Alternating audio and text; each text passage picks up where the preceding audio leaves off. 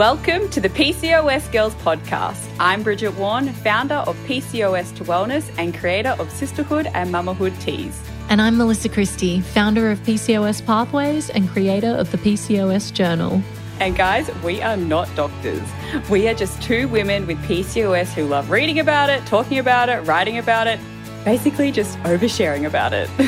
so we recommend you find a health practitioner you love to support you on your journey.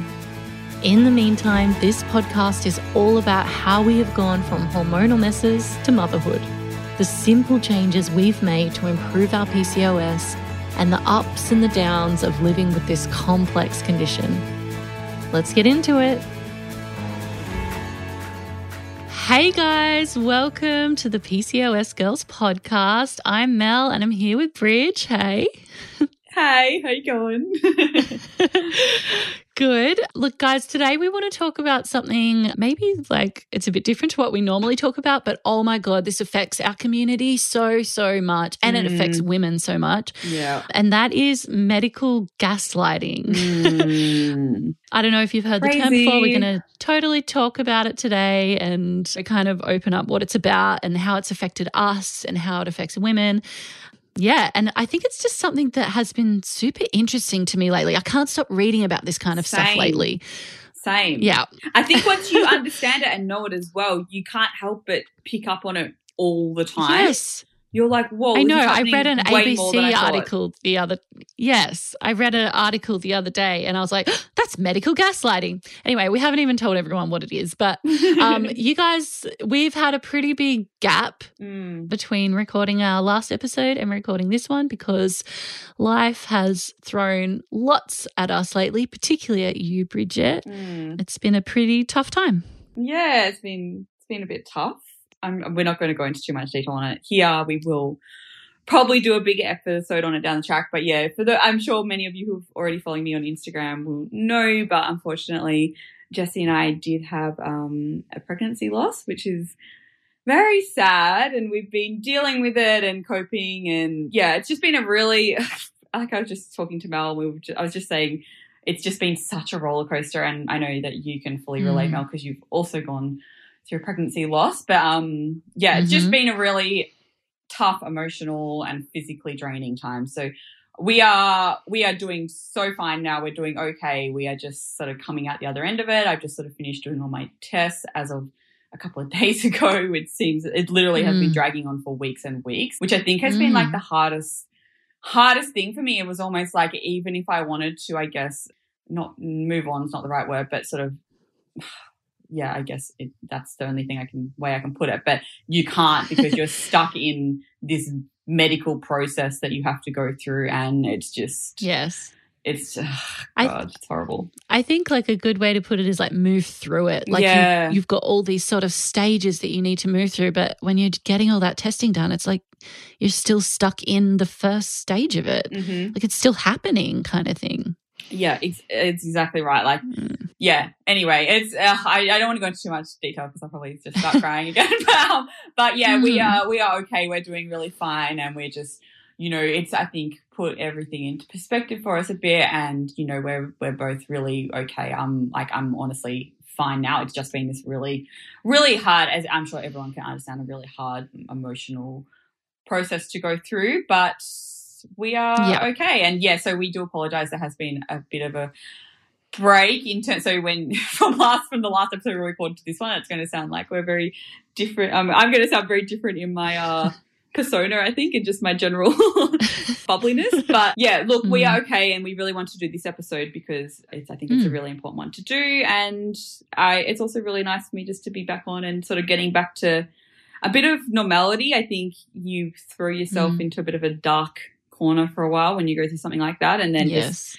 coming out of it, things doing going do, going back to and a lot of people said this to me that had gone through again miscarriage or pregnancy loss. They said this the same thing. You know, allow yourself as much time as you need, but also know that it can be really helpful to just go back to doing little things that bring you joy, that are mm. normal to you, that you know you can do every day without too much pressure or whatever. So things like this, you know, are great, are great for me. So yeah, it's good to That's be back. So and how are you, Mel? How are you going with your tribe over there?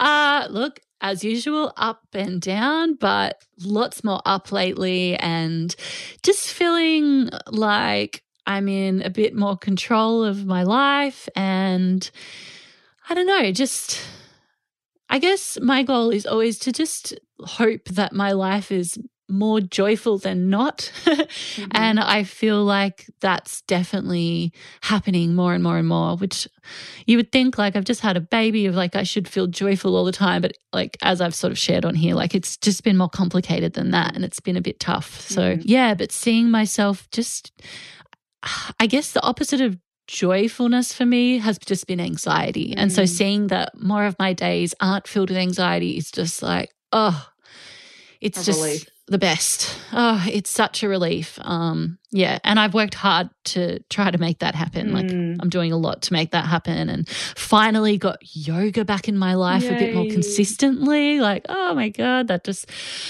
oh, um it's really helping just to have that kind of not just me time, but like time to just like let my brain unwind mm. so that it, it's a hel- in a healthier state mm-hmm. like and and then i can i can just show up to my family in a healthier state like that that's just priceless for me like yeah so things have been going better yeah and i've got um, I don't think I can actually really share it yet, but I've got exciting thing, things happening on the business front, and so exciting. Yeah, things are good. Oh, I'm glad. I think you're doing really well.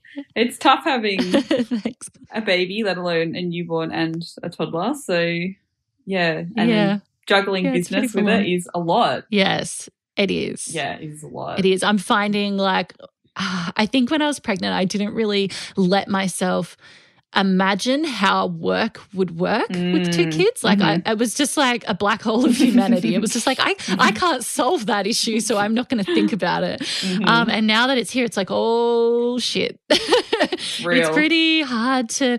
Well, just something has to suffer. That's yeah. my current situation. Is something suffers, and at the moment, like what it's been is essentially my sleep, and so therefore my mental health. Mm. So I've got to figure this out. I've got to find new ways of making work work because at the moment uh, I feel like you're going to cringe when you hear this, but I'm literally going to bed at like midnight oh every night. Gosh. And I have a newborn. Like, what an idiot. Oh, and, you know, a, a four year old who wakes up early in the morning. Oh. So it's so dumb. And like, I've got to fix that. And it's not that I'm feeling tired all the time. I'm actually like, I'm handling the mm. amount of sleep mm. I'm getting. Mm. Alma's a great sleeper. For example, last night she slept for seven hours. What? wow. I know. She's three joking? months old. It's like, what? That's insane. yeah. What a dream. So she's great. I know. But where it's affecting me is my mental health. Like you look at like how to help your anxiety, get good sleep. Yeah, like it's just a no it's a no brainer. it's a no brainer. But I just I have so little time to mm. do the work mm. that I need to do. And um so at the moment it's happening at night anyway, I'm figuring it out and I'm trying to mm. switch it all around. I'm hoping maybe I could become one of those, like, I feel like you're one of these crazy early morning risers. I, I'm thinking maybe well, that's what I need to do. I like, don't really have like some kind of like. Flynn gets up very early. But I know, but you've always been like, oh, yeah, before Flynn gets up, I do like an hour of work or. Yeah, or is it no, that Jesse's looking so, after yeah, him or no, something? We so basically, I do an hour or two of work before Jesse starts work. So we normally get up at like six to six thirty because that's when Flynn ah, gets up, and okay. then I start working from like six thirty till like okay. eight to eight thirty, and then Jesse starts work. So I, I, don't. It's not really my choice. It's okay. more just like that's the only time available. I get it. I'm much more productive in the morning than I am at night. So I would choose, to, mm. like when I used to study for my uni exams or whatever, I would always get up early and study in the morning and go to bed at like eight thirty nine the night before. Yeah. So I think this is what I've got to start doing. Mm. I think I have to just totally switch it and go to bed by like nine thirty and get up at five or something. Yeah, but also it's really it's hard. Just I've never been that person throughout the night and you've got broken sleep. Yeah. Then it's different. Yeah. Like I'm trying to be easy on myself. I'm like, I have a three month old. Like, of course, there's not going to be much structure. Of course, totally. I'm going to get less sleep and stuff. But like having to go to bed at midnight so I can work is just stupid. Like, it's not, well, it's not working because it's affecting my mental health. So. Yeah. Yeah. So I've got to fix it. it. So, yeah. Anyway, we'll oh, see. It's, it's it doesn't help either that I'm not someone who can work and then fall asleep. Like I have yeah, to unwind. I have yeah. to watch something. Like mm-hmm. I, I have to watch or read something for like half an hour or so that doesn't help. No, know? not at all. then you've got another half an hour. Mm. I yeah, I mean mm. just be easy on yourself, I guess. It's easy said than done. Yeah. I was I started, you know, an entire business when I was three weeks postpartum with Flynn. So that is that was that's when I launched Sisterhood Tea, which is bizarre. Oh my god! Yeah, that's the thing. Back now, really I was like, why did I do that? But and and I have my other business, like which, how? which was also at the time I was launching my other business, Silver Fox, into LA. So I had Melbourne, Sydney, Brisbane, New Zealand, and was launching into LA. So I was flying to LA with Flynn when he was like two months old. Like it was just bizarre. I think back oh and I'm like, how, how did I do all this? But um, I did it and yeah. I came out the other end yeah. and you do. And but I realized I was running on adrenaline for six months and then I crashed. Yeah. And you know how yeah. you're saying, "Oh, I'm I'm okay with the sleep or whatever." That's what I said. I kept I kept being like, "I'm fine. I'm actually not sleepy. I'm fine."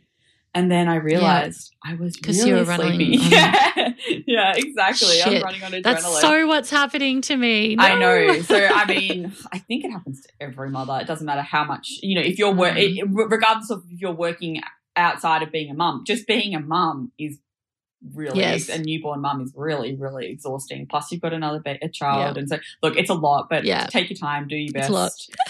yeah, yeah, full on huh? Anyway let's talk about medical gaslighting. Yeah. Let's go from two really exciting like two really downer subjects to another downer subject. Yes.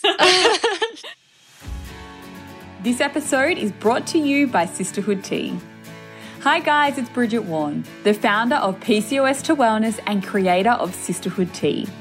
Sisterhood Tea is a powerful blend of herbs that has been specifically created by me to help other women like me who may be experiencing the many frustrating symptoms of PCOS and other hormonal imbalances, which affect so many women.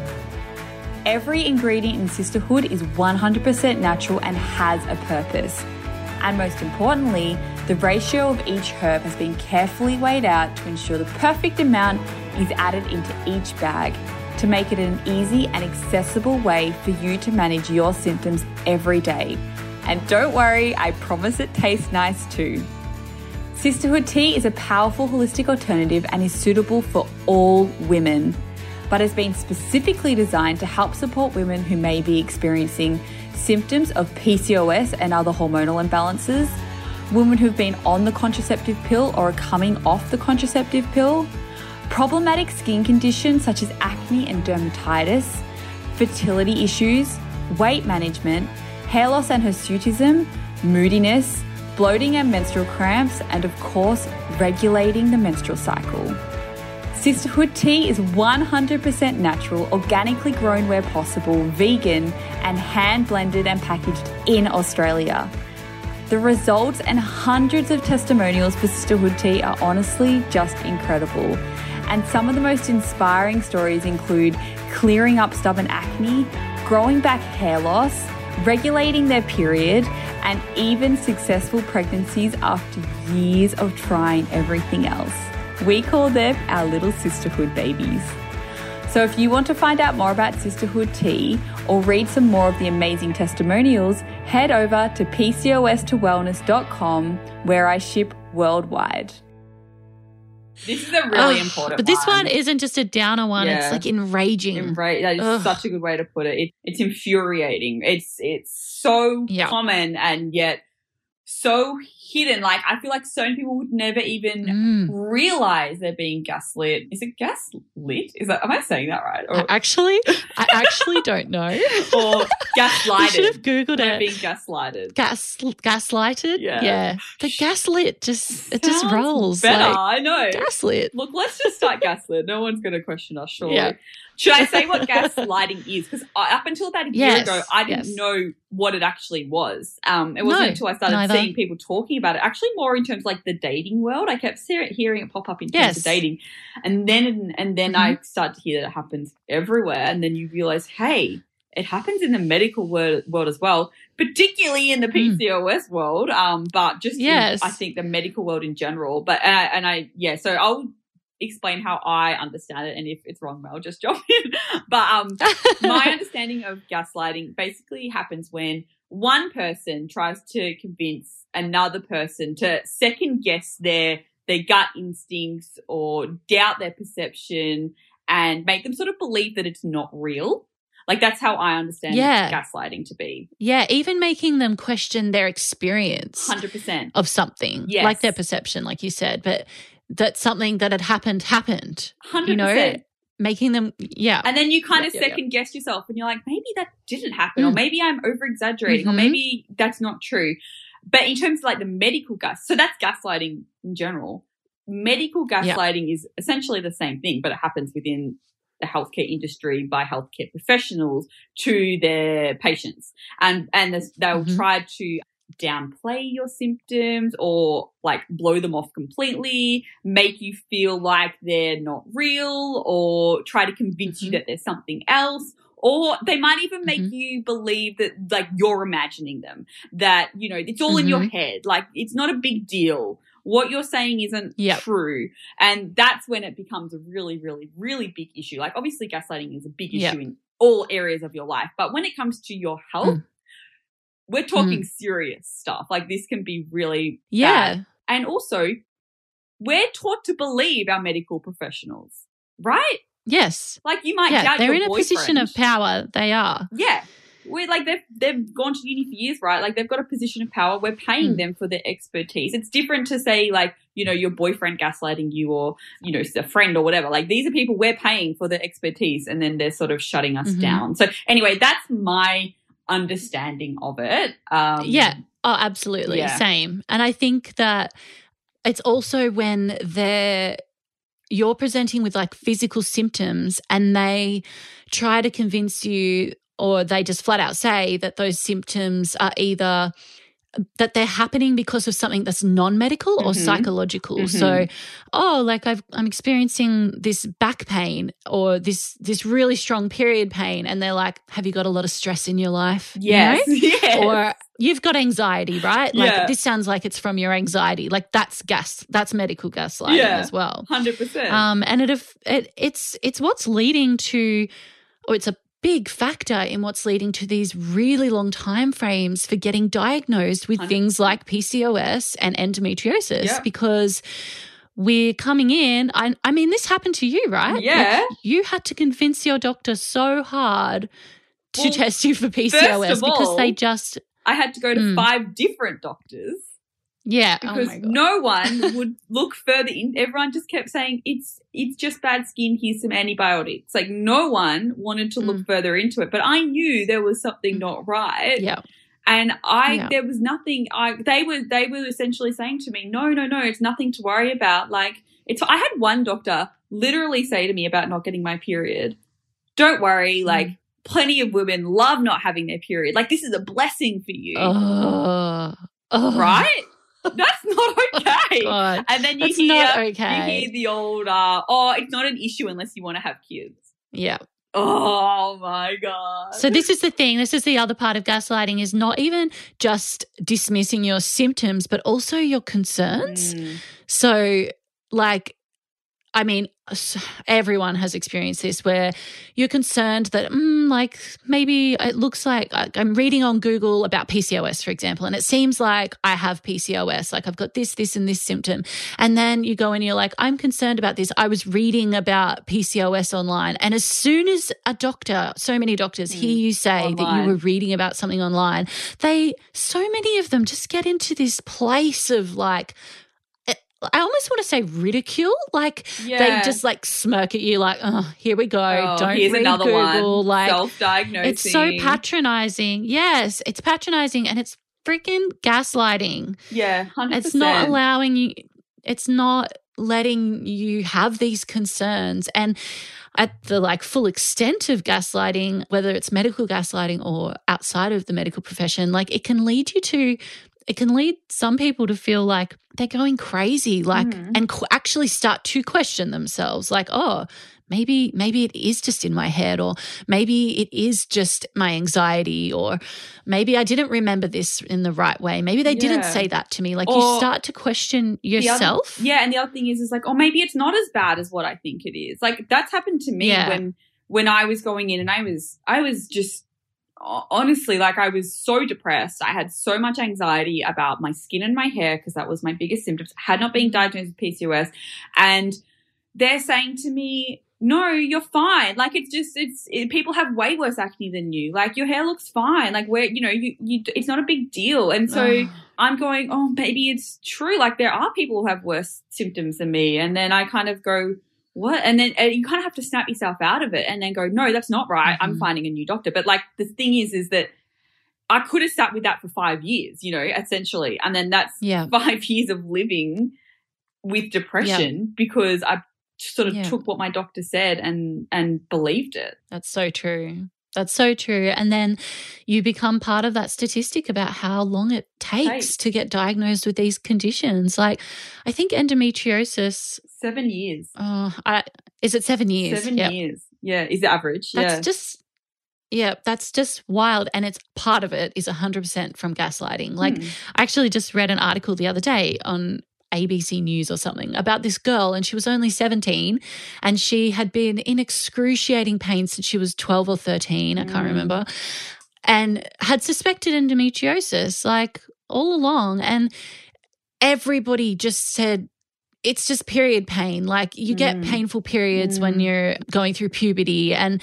like it ended up affecting her life so much like she ended up not having friends she had she ended up getting bullied because she just she couldn't even go to school. She, she was in so function. much pain. She yeah. having a she couldn't function, and no one would believe her. And like she so said, like I felt like I was going crazy. I started to think maybe it wasn't so bad, and it's just like this poor girl. Like she's mm. seventeen, and this is happening to her. And I I couldn't find a statistic on this, but everything I read about medical gaslighting says that it happens more so to women mm. than men. Yeah, I saw um, the same thing. Yeah, so I'd love to know a stat like that. I know. Maybe we should just create a poll or something. Yeah, we could just do our own just to find out. yeah, our little, little research. little research. Yeah. yeah, but it's true. What I love about learning this is having that language now. Like we've been talking about, with the whole community has been talking about how hard it is to find a doctor that takes us seriously, mm. who doesn't just dismiss us. We've been talking about it for years, and I feel like now that there's this term medical gaslighting, I don't know how long the term's been around, mm. but I feel like that's so powerful to have that language because now I think if a doctor did that to me, I would call them on it. I would say, 100%. look, that's medical gas. You're gaslighting me right now. And I think that there's yeah. power in that because I think if I was a doctor, that would pull me up a bit. oh, yeah. You'd be freaked out as well that, oh, no, like this person actually knows they're their rights. They mm. they have understood what's going on. They've realized I haven't given them the full information because I mm. this is something else that used to drive me insane. So when I would go to doctor's appointment because I don't really go to the doctor very often at all. Um, it's not my 1st mm-hmm. port of call if I've got a health concern, except for in the case of, let's say, pregnancy or things like that. Obviously, I'm, you know, that, yep. that's where you go to to confirm pregnancy, or when I was trying to get a diagnosis, because yep. obviously only a GP can do that.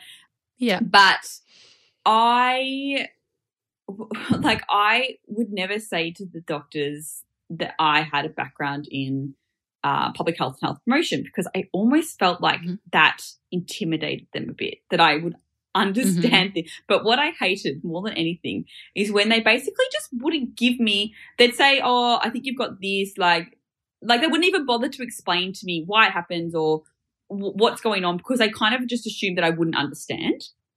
And so they would yeah, just like totally. brush it off and be like, this is what you've got. Like, you know, kind of don't question it. Off you go. This is what you need to fix it. Yep. Rather than actually yep. taking the time to delve into it and explain. And then I would have gone, yeah, yeah, no, I fully understand that. Like I've studied this or I, I understand this or whatever, you know. Mm-hmm. But they just kind of brush you off and they don't even bother. Totally. And we're smart women. Even if you don't have a background in health or medicine or whatever, we're very smart. We've That's done right. a lot of our own research yes. before we've got to that point. That's right. Like we're living with these conditions and these symptoms. Like we have we have knowledge about it. Like, of course we do. And I think doctors, and obviously, I say doctors, obviously, we're mm. never talking about all doctors, but mm. they, I think a lot of doctors become complacent because they do this. They just tell us how it is mm. without us really questioning. And so they don't feel like they have to understand these things fully. Like once you do start questioning doctors, you kind of find like they don't know the answer to things. Yeah. and that's fine. Like I'm I'm fine with that. Like they can't know everything. Absolutely. But if more of us did that, if more of us said things like, oh, that's actually gaslighting, like there'd be lots of doctors who don't even know they're mm. doing it. In fact, mm. I'd say most doctors yeah. don't realize that they're doing this. Yeah. But if they start to have more women coming to them, being treated the way they're being treated, mm. saying that's not okay, then that's going to make a doctor basically learn and grow as a medical professional yeah. because they're actually being questioned. They don't just in their complacent role of power where no one questions them mm. and they don't need to know these things thoroughly. Like they'll be, I think, pushed to grow. And I think that's a good thing. Absolutely. And I, I think, as you said, like, no one is expecting them to know everything. 100%. That is mm. ridiculous mm. to assume that. Mm. But another form of gaslighting is not referring you onto a specialist or someone who can help you dive into that more or has a greater Absolutely. understanding. Like that is a form of gaslighting in itself by not passing you yeah. onto someone who can help you further. By keeping you in their hands yeah. and doing the small amount that they can do because they have limited knowledge on something is really detrimental and and 100% gaslighting. So definitely keep that in mind as well. I think if if you feel like hang on maybe definitely. this person doesn't know that much about it or maybe they've sort of done the extent to what they know but now is a really good time to put you in the hands of someone else who might have a better understanding like go with your gut every time. Every time. Yep. yep. Definitely. oh gosh. And the other thing that um, they'll do is like I found this. I don't know if you found this Mel, but they kind of act mm-hmm. like you're being really okay, I'll let me put it into context for you. When I was mm-hmm. trying to be diagnosed with PCOS and nobody would mm-hmm. do the testing, or at this point, I had an idea that it might be PCOS because I'd been to five or six different doctors. I kept explaining the same symptoms over and over again, and I thought, what this like this isn't adding up. What what more is there to what I'm explaining? Started doing my own research. Obviously, PCOS comes up. I've started to say to my doctor, I think I've got PCOS. I've Googled it, you know, the alarm bells are yeah. ringing um, immediately for her. She's not okay with this. Um, no. But I've said I think I need to get the blood, the blood test done or whatever tests need to be done. Like I'm open. Let's do them. And she flat out mm. said no. She was like, no, we're not doing the, mm. the blood test. You don't need them. And I was like, but oh why? Oh why can't I have the blood yeah. tests? And she was like, no, you don't need yeah. them. I, I'm telling you, you don't need them. Like, you don't need them. I'm your doctor. I'm telling you that you don't need these blood tests. And so I basically sat in her office and cried until and I and I mm. said I will pay for them out of my own pocket because here in Australia we have Medicare, which essentially at the doctor's discretion can decide what tests can be bulk billed. And normally with mm. blood tests like this, this is a standard blood test, hormone panel testing, right? So that's should be bulk mm-hmm. billed. She was saying, no, I'm not. I'm yep. not waste. She said to me, I'm not wasting taxpayers' money on a test that I'm you don't need. oh my god. So I cried and I cried oh. and I cried and I said I'll yes. pay for it out of my own pocket. And then she said, okay, only once I said that I'd pay for it out of my own pocket. Lo and behold, guess what I came back with? Get just have a guess, Mel. Mm. Guess what she diagnosed with? mm, what could be? yeah, like wild. And my testosterone was through the roof. It was basically like off the scale mm. of what she was showing me. But she yeah. didn't because I didn't fit the others the symptoms of what she thought was PCOS, which was essentially what she was looking for was someone who was overweight and I wasn't and I didn't have facial hair. Yep. So she discounted PCOS immediately. She, yeah, so mm. I, I mm. could have lost that entire diagnosis. I could have gone on again another year of not knowing, or two years, or three years, or just never known, you know, and live live with it. Yeah. Um, but it is what it is. So being denied tests is another really big one. It's a huge one, and I think that's what leads to this these massive periods of time where people aren't diagnosed mm. with these chronic conditions that affect us so much. And I, I just think it goes back into history and the patriarchy and of, you know, women get periods, women have pain. Like that's the female experience yes. is to have pain. That's normal. Yeah. yeah, that's normal. And yeah, it's not.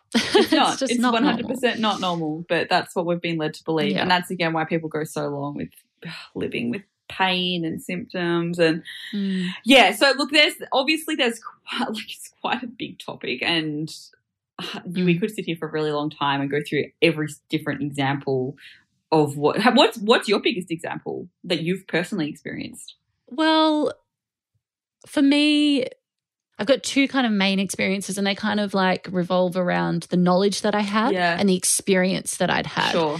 And so the first one was when I came back from overseas. I'd had a miscarriage overseas. My fertility expert overseas, who had helped me, had taught me about progesterone, which I've talked about mm. a lot on here, where, you know, it's very important in the first trimester of pregnancy. And for women with PCOS can have a hard time producing progesterone and to get it tested kind of thing throughout that first trimester. And so I came back to Australia. I wasn't pregnant yet. I said to this doctor, look, I want to get pregnant again and I need a doctor who will just test my progesterone regularly in my first trimester. And if it's low, supplement with progesterone. And she just laughed at me, like full laughed at me. She was like, the baby produces the progesterone in the first trimester. And mm. I knew that that was wrong because mm. not only had that doctor like not only had I read about it mm. and learnt about it, but also I had had a fertility expert explain it to mm. me that the baby starts making the progesterone around 10 weeks and before that it's the mum. Mm. So I knew this information and it was that awkward position where you know more than the doctor yeah. and you know, and I tried to handle it super kindly, you know, like I was like, oh, yeah, like I didn't know this either. Like I just learned this from this fertility expert mm. that actually, like, the yeah. mum does it. And she was so pissed off. She was just in the worst mood that I'd question her. And then when I went back the next week, because I had to have these other blood tests done, and I had to go back to her to get the results. When I went back and saw her, she was like, and sorry, I might have told this story already on this podcast. I can't remember, but she was like, Oh, so I had a dinner party with some of my doctor friends on the weekend, and I told them what you said about the mum producing the progesterone, and we laughed and we laughed and we laughed. Oh she, like that's what she literally said. we laughed and laughed and oh laughed because gosh. the baby produces the progesterone, and she wouldn't test me. She's like, "I'm not going to do that because because you're wrong." Like uh, it was it was just the full denial of my experience yeah. that I'd had this miscarriage and this doctor had told me this information and she just would not believe. It was like she just thought I was lying and it was ah oh, it was so infuriating. And yeah. now I know it's because she was gaslighting me. Yeah. For, for getting gas if you're ever feeling frustrated by what someone's saying to you you may notice that it's because they're gaslighting yeah. you that's what I've noticed. Like I've noticed it in my relationship like in these really minor things where Matt will say something I'll be, I'll be like that's infuriating. Why? I'm like, oh, why? you're gaslighting yeah, me right now. Totally. You're like, well, that's why. and it's funny. And it's actually a really great thing to have learned. It's good for our relationship because mm. these really small things that are like annoying, it's like, oh, there's actually a reason for that. And Matt likes it too. He's like, oh shit, like I am. I'm gaslighting you right now. That's like so he doesn't funny. even know he's doing it. And he can like be a better person because now he knows. Can pick up on it. And then, yeah. And the other time that it happened for me that was kind of big was after I gave birth to Koji. By the way, gaslighting happens heaps, oh. medical gaslighting with mothers mm-hmm, about their children, mm-hmm, concerns mm-hmm, they have mm-hmm. about their children. But this wasn't that. But I'd had Koji. I was two weeks postpartum, and I it turned out like I had retained tissue again. Basically, he'd had like what's called a second lobe. It's like this other placenta in pregnancy, and that it hadn't come out when I'd given birth. And so two weeks later, I, you know, come down with a fever. I, I mean, I got an infection, and they've got to get this retained tissue out. And the way that's normally this is done is by having a D&C, which is surgery where they they like go in and they like remove it. And when I had a miscarriage I had had a D&C to remove the baby because it just was not coming out on its own. And when I had that D&C, as I've mentioned before, like I had retained tissue. And when the doctor who did the surgery in India told me about it, she's like, Look, we did the surgery. We couldn't get everything out because it was so fused to your uterus. And she's like, I could have scraped really hard and I could have gotten it out, but it risk it would have risked damaging your uterus and creating scar tissue and this condition called Asherman syndrome, which is where the scar tissue continues to grow in your uterus mm. and it can be very difficult to get pregnant. She's like, we want to try and get this tissue out on its own. You want to try and do this naturally because if I go in and do another D&C, people who've had two D&Cs have a 40% risk of this condition called Asherman syndrome. And it was like, well, shit, like I don't I don't want to take that risk. And so, you know, I ended up doing it naturally and all that. But cut forward, I've given birth to Code, I've got this infection, I've got retained tissue again. I need a second, I need another D&C. And I it just I think there was trauma there. And mm. I just I just freaked out. I freaked out. I was like, I can't, I can't have another D&C. I don't want to risk having Asherman syndrome. And the doctor was just like, uh, he didn't know what I was talking yeah, about. He yeah. hadn't never heard of it. Done this research. And um, I was like, there's this condition called Asherman syndrome. If you have two D&Cs, you have a 40% risk of getting it. Like I, I basically, I was like, okay, I'm willing to have the D&C, but I want you to go in with a camera because mm. they can do that. Oh. And oh my God, they just didn't want to do it. They were just like, this isn't a thing. Like, and he didn't even know about Asherman syndrome. I'm like, don't tell me this isn't a thing. Like, you don't know about it. I, and you're denying the fact, like, oh, that's right. They kept saying to me, do you have anxiety? Like, oh, you know, no. is there trauma here? And there was trauma there and there was anxiety, but that's not, not what, what, it was. Yeah, that's not the it was reason concern. why you don't want it. It was a concern that I, it was A a, valid- genuine, legitimate valid concern, concern, yeah. that I had based on knowledge and based on experience. And they were denying that experience and that knowledge and that concern and putting it down to trauma and anxiety. And I'm not even saying there wasn't trauma and anxiety, but there was Yeah. more to it. Absolutely. Anyway, as soon as they found out I had private health insurance, they happily went in with a camera and I got my Oh. way. But it was only because I had private health insurance and they would make Mm. money from the procedure from my insurance Mm. company. That's, That's a different crazy. issue. Anyway, it was, yeah, it was really distressing because I was like, I do not want these people to go in without a camera. I want them Mm. to watch what they're doing and not scrape my uterus till I have scar tissue. Like, Mm. Anyway, sorry, that was a lot of energy. I do that. I do that you got it all out. That's amazing. You vented. And- but um, I actually never heard of that either. So that's really interesting. I didn't know that was. A, uh, I knew that they say like you shouldn't have more than, you know, ultimately if you can avoid having multiple D&Cs. I didn't know that there was a reason. I, well, I didn't know what the reason was for it. So that's really interesting. yeah, yeah, it's an awful condition. It really can um, make it very hard to have babies. So Mm, there you go. Anyway, that's medical gaslighting. And all that energy that came from like fury. Medical gaslighting is Mm. infuriating. Mm. Ah. I almost can guarantee, like I almost can guarantee that every single person listening to this will think back to a time where they yes. can relate to this, whether it's feeling inferior, whether it's not being able to get the test they wanted, being made to feel like they're exaggerating their symptoms, or it's like in their head, Mhm. it's a mental thing. Like, I guess making it just seem like they're making a big deal out of something that's not. Like, I feel like every person can relate Mhm. to some extent. Like, I just feel like it happens so often. And like, I can think, even way before having PCOS, like, there's been other times in my life where this has happened to me in the medical Yeah. world. Like it's just, it's just really common. And I, yeah, I think you're right, Mel. Like the more awareness that is brought to this, the less likely Mm. it's going to happen, or the more Mhm. likely that doctors are going to pull themselves up on it before you know they they do it. Does- Does that make sense? Like they're going to realize quickly, actually, Absolutely. that's not the right way to do it. And we say doctors, but actually, it could be anyone in any medical profession. I've had it with physios before. Yeah. I've had it with dentists Yeah, before. Like I've, you know, it's it, Yeah. it happens in all aspects of life, but it happens in all aspects of medical. What's the word I'm looking for? Like medical practices. so, what do you do? What do you do if you feel like you're being Ah. gas, gaslighted, gaslit, gassed? I don't know. Just gaslit. It's got to be gaslit. I don't know. I, do you know, everywhere I But- re- read about it, no one wrote gaslit. Everyone wrote gaslighted. But doesn't maybe that sound wrong? It sounds Gaslighted. wrong. It sounds I'm like the wrong gaslighted. tense. It sounds like it sounds like bad English. Hundred percent. I agree. That's why I keep. I automatically go to say gaslit. Yeah. Don't pull me up on it. I know everyone's gonna message me being like, "It's gaslighted." Whatever. You know what we're trying to say. okay. So what do you do? Uh, yeah. So what do you do? I think one thing you can do is pull your doctor up on it and say that that's what they're doing and then see how that pans out. Mm. Maybe you'll get somewhere. Mm-hmm. mm-hmm, mm-hmm. Maybe not. Yeah. Well, my way of phrasing that is to be your own advocate.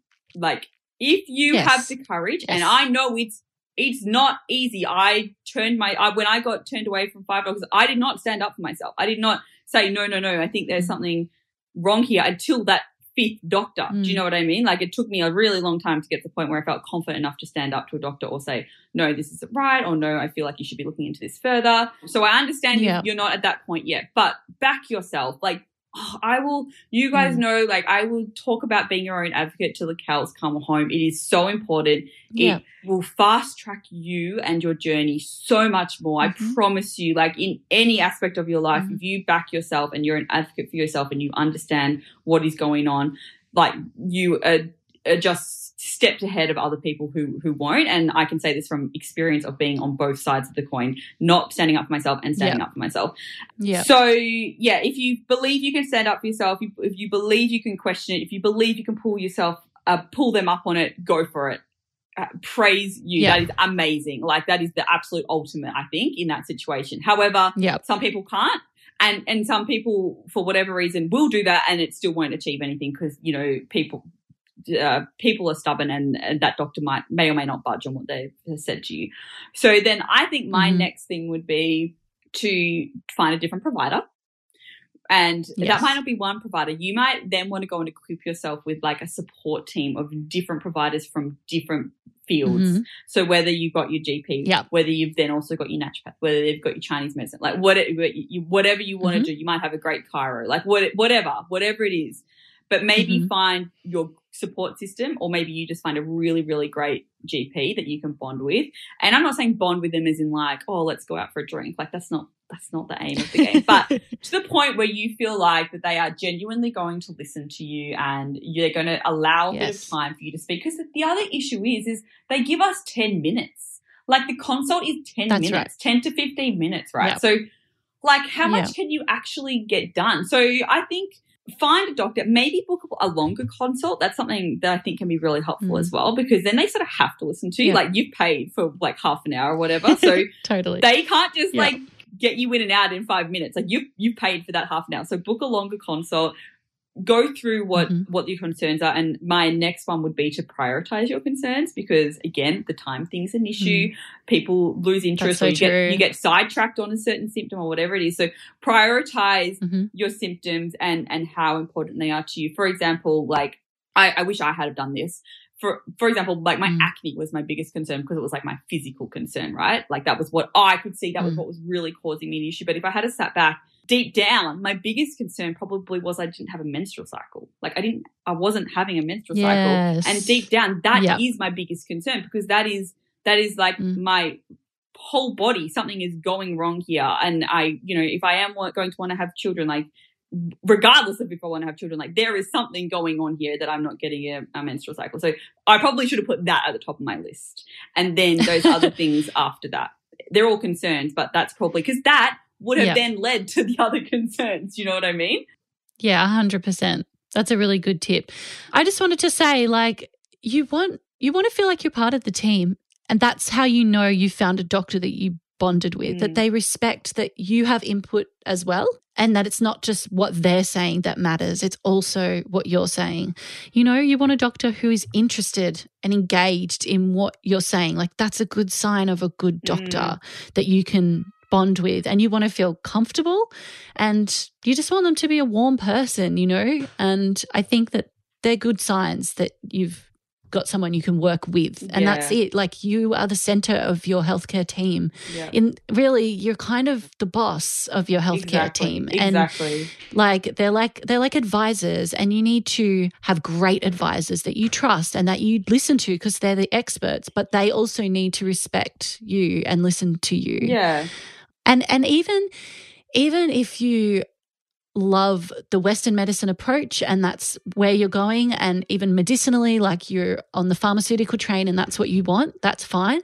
I also still encourage you to have a bit of a healthcare team around you that could include a naturopath purely for those longer consults mm. where you can mm. really talk things out and get to the bottom of things. And you can always do both. You can Absolutely. always combine pharmaceutical with natural medicine. In fact, like there are examples of where that has been so beneficial, especially when you start looking at things like IVF.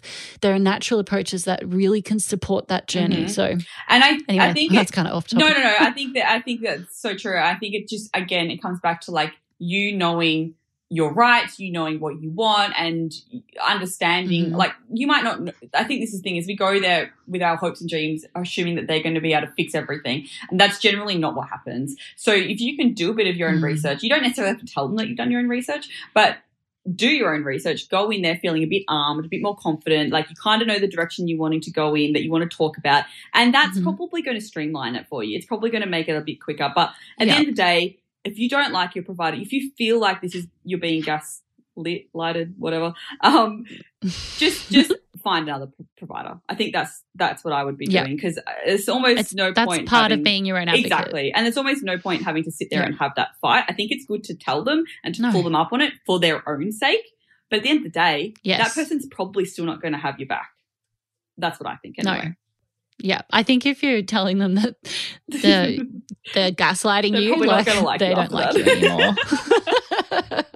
also, how awkward to go back. But if them. enough people say it to them, maybe they'll go and look it up and yeah. then learn about it and stop doing it. Absolutely, and just work out if it's gaslit anyway. or gaslighted, because then you're going to look stupid. yeah.